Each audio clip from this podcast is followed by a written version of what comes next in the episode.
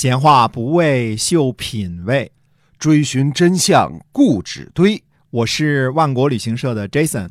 我是 A M 九三六 的子飞。我们哥俩在新西兰跟您聊聊史记中的故事。各位听众大家好，欢迎您回到我们的节目中啊，我们跟您继续聊一聊史记中的故事。嗯，是的。那么上次呢说到了这个周初的时候呢，分封诸侯的这一点历史啊。那么分封诸侯呢，我们说第一部分主要是自己的亲族子弟，包括周武王十兄弟啊，以及近亲的周文王的弟弟，一个是东国国，一个是西国国啊，这些都是姬姓的，打仗亲兄弟，上阵父子兵啊，这都是自己的姬姓的封国。呃，其中呢包括啊魏国啊、鲁国啊、晋国啊这些个啊。那么晋国呢，实际上是周武王的儿子周成王的弟弟，那还差着一辈呢，比上面那些还差着一辈呢啊。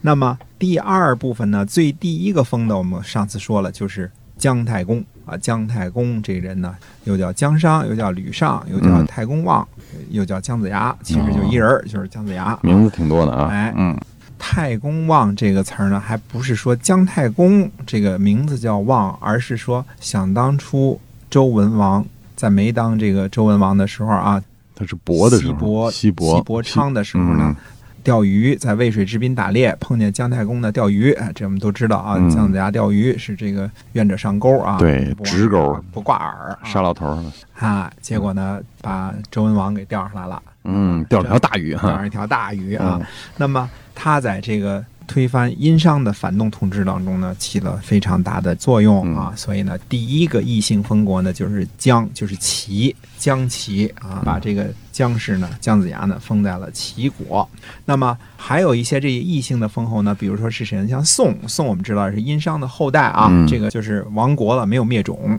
把这些原来的各族的殷商的移民呢，都分在这个地方。另一部分呢，在魏国，就是保卫的魏啊，在北边。那么宋呢，在南边。还有呢，杞，杞人忧天的那个杞啊，杞、嗯、是谁呢？杞是大禹的后代。还有焦，焦裕禄的焦啊，嗯，这个呢是神农氏的后代。那么陈，陈国呢是帝舜的后代。焦国呢没有太多的记录啊，但是陈国是在春秋时期有很多很多故事出现的，而且呢周的时候呢就发明了呢不能够同姓，基本上同姓不通婚啊，这个叫变姓的这个制度啊，哎、辨别姓姓名姓氏的姓氏制度啊。嗯、其实这些个东西，我觉得它有其先进性啊。当然，现在我们都知道近亲不能结婚啊，嗯、近亲结婚容易生出小孩来智障什么之类，有诸多这个遗传的啊缺陷是吧？是哎，在西周的时候就。中国人就知道这事儿了。嗯，这个文化的影响有多大？现在大家都看的，比如说《三生三世十里桃花》啊。嗯，你看这天族的呢，他就得娶个狐狸，对吧？他得去青丘这个找个媳妇儿，对吧？哎，异族的呢也得娶个天族的。这东西其实古老的根据呢都是变性制度，就是说辨别姓氏，不同意姓氏的、嗯、不结婚。你现在都写到现在三生三世十里桃花几万年几十万年的这个时候了啊，哎、那你还是采取这个族的人娶那个族的公主，这个族娶那个人公主，这其中的影儿你看得出来。嗯，中国人这些事儿他就能懂啊，他为什么不娶本族的呢？娶本族的那就是埃及，这弟弟跟妹妹结婚，这大人共同统治，所以呢埃及的王就一代比一代就弱，就弱智嘛，对吧？嗯，这个、智商急速下降啊，这哎，绝对下降，你这遗传就衰变了嘛，对吧？所以不能够近亲的同。经常你看周王或者是姬姓的封国娶的都是谁啊？什么呃归姓的，姓这陈国的公主，娶的姜姓的公主啊，他们都不是娶姬姓跟姬姓国互相之间自己嫁女，嗯，娶妻的啊，对，都是这种的。那你说当时的这个殷商的降臣，这个姬子在朝鲜也属于这种第二类，就是前朝的这些个有名的国君的后代找来封。封为这个诸侯国，因为什么呢？因为他们家祖上有德的话呢，那后世呢应该是当时还是反动血统论这一套呢。第三部分呢，封国呢就是基本上呢没有来得及进行彻底的社会主义改造的这部分啊，就是没有给他们从思想教育各个方面呢帮他们进行彻底的洗脑的这部分，以及呢一些什么少数民族的国家或者部落，那这一部分呢还是。呃，很大的，我们在春秋时期呢，看一看呢，能够数出来的应该有几百个诸侯国。嗯，小姓的啊，人姓的、薛姓的、蛮姓的，好多呢啊，慢姓的这些个封国。那么这些个封国呢数量也是很大的，有据可查的大小诸侯，我们说这个是在西汉的时候还有据可查，到现在我们可能几百，那时候呢还上千呢，上千个诸侯，他这个周朝的统治能力啊没有力量落实到国家的每个角落，把一些个最发达地区给控制了就可以了，其他的诸侯呢基本上就是该什么样还是什么样。那么八百诸侯呢跟着周武王闹革命的、嗯、那这些诸侯呢都肯定是政治协商委员，那肯定都是要当个诸侯的、嗯、对, 对天下呢这是大大的有好处，没有任何的坏处。那么这个事儿呢办得挺利落，我觉得挺好，大家呢都有个官当啊，都有一块统治的，那时候沟通什么的也不方便，对吧、哎、大家你管这块我管那块，一人来块地管着、嗯哎、那时候中国什么呢，地广人稀，哎呦，中国现在都是地大物博啊、嗯、那时候中国叫地广人稀, 地广人稀、哎、很多地方都没人居住。那么周初的各个封国虽然说有一千个，大家在这数就得了，跟现在中国的县差不多啊、嗯、中国多少六百多县啊，是九百多啊、对，好几百诸侯，就是一千一千诸侯呢，一个地方还比不上一个县内，就是一个大队一个公社那么大点儿，五十里到一百里就是平方里，还不是公里啊。那么五十里到一百里，而且这也是截长补短的一个说法，就是未必是工工整整的这么着五十里，那么着五十里，对，就是大约大约啊，这么一块地方，嗯，这么大地方啊。那么我们说呢，这些个地方的封国呢，非常非常的小，都是乡长级的或者县长。级的啊，说它是一国呢，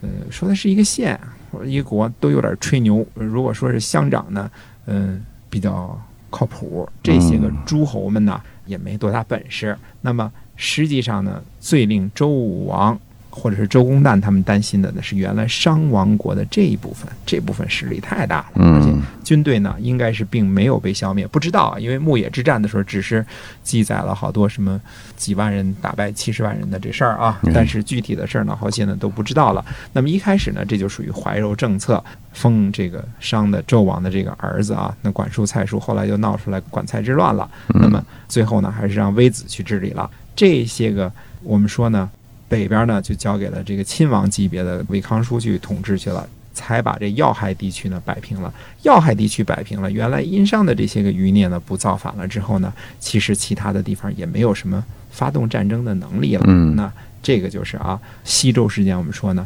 虽然也没有太多的记载，但是应该是国富民强不太打仗的时候，因为大家都各安其位了，是吧、嗯、然后地方也不大，就开荒呗，种地呗，长庄稼呗，属于一个发展的阶段啊、哎、发展上升的一个阶段，少生孩子多种树啊，这估计是多生孩子多种树的时候、啊嗯、对、就是、那个时候有的是地啊，荒地有的是，就圈一块就圈一块就得了、嗯、对了，也不太那么讲，就是弄个井田，是吧、嗯、这个一人一百亩啊，那时候可能生一孩子就是一诸侯，是吧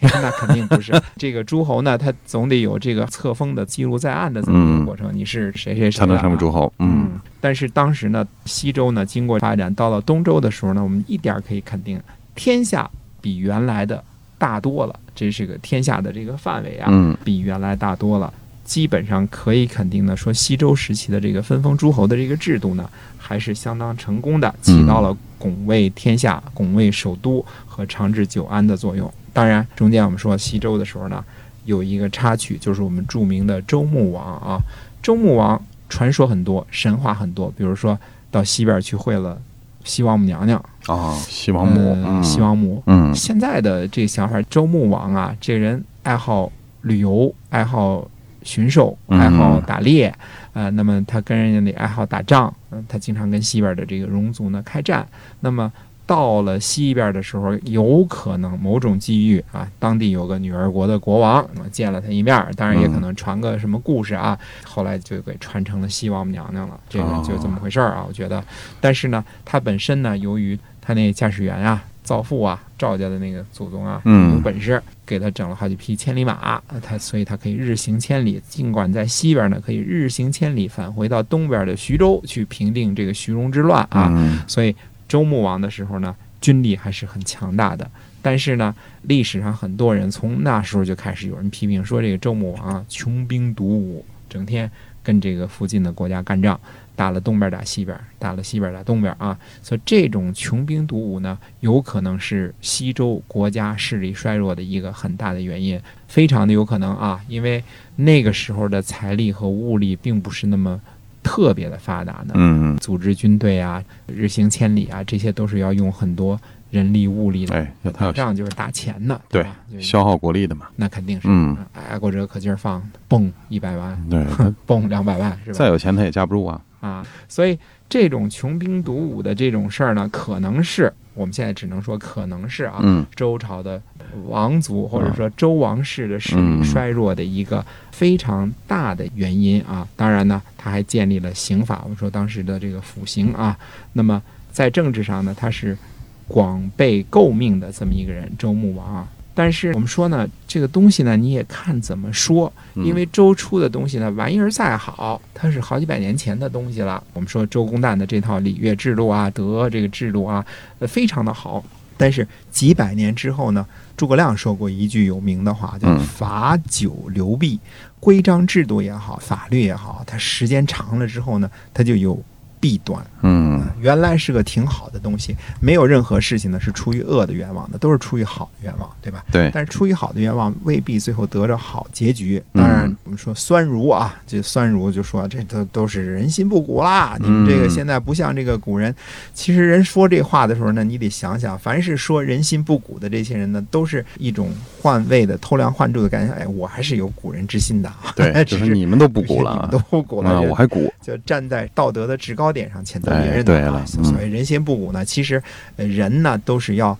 有的时候是为自己或自己的族人或者这个着想一下的啊，所以大家呢对利的这个争夺呢，这是自然而然的事情，要没有这个贪婪呢，呃也不会有现在的发达的世界，没有追求就没有发展嘛。哎，对，这人心不古的结局。那么周穆王呢，他的尝试呢，就是把刑法引进来啊，嗯，其实就是对周初以来这个法久流弊现象的一种反思和反动。嗯，那么当然我们都特别特别的羡慕说成康之际啊，四十年刑错不用，四十年啊没有一人这个受刑罚，这种日子当然我们听听都向往，四十年没有一个犯罪的，那就不是路不拾遗了，那简直就是。东北人都是活雷锋的感觉， 对, 对，人人都是活雷锋，人人都是活雷锋的感觉、嗯。那你说周初那种所谓的成康之治啊，那是最传说当中的牧歌式的这个统治时代，是公元之后的是吧？对，到了周穆王的这个时候呢，他做了一些个改变，有可能是对这种法久流弊的现象的一种修正。嗯啊。啊，那我们今天先跟大家叨叨到这儿，哎，下回有时间再跟大家聊周朝这个事儿哈，还是很有意思的。那我们今天的史记中的故事呢，就先跟您讲到这儿了。那么在下一集呢，欢迎您继续的收听。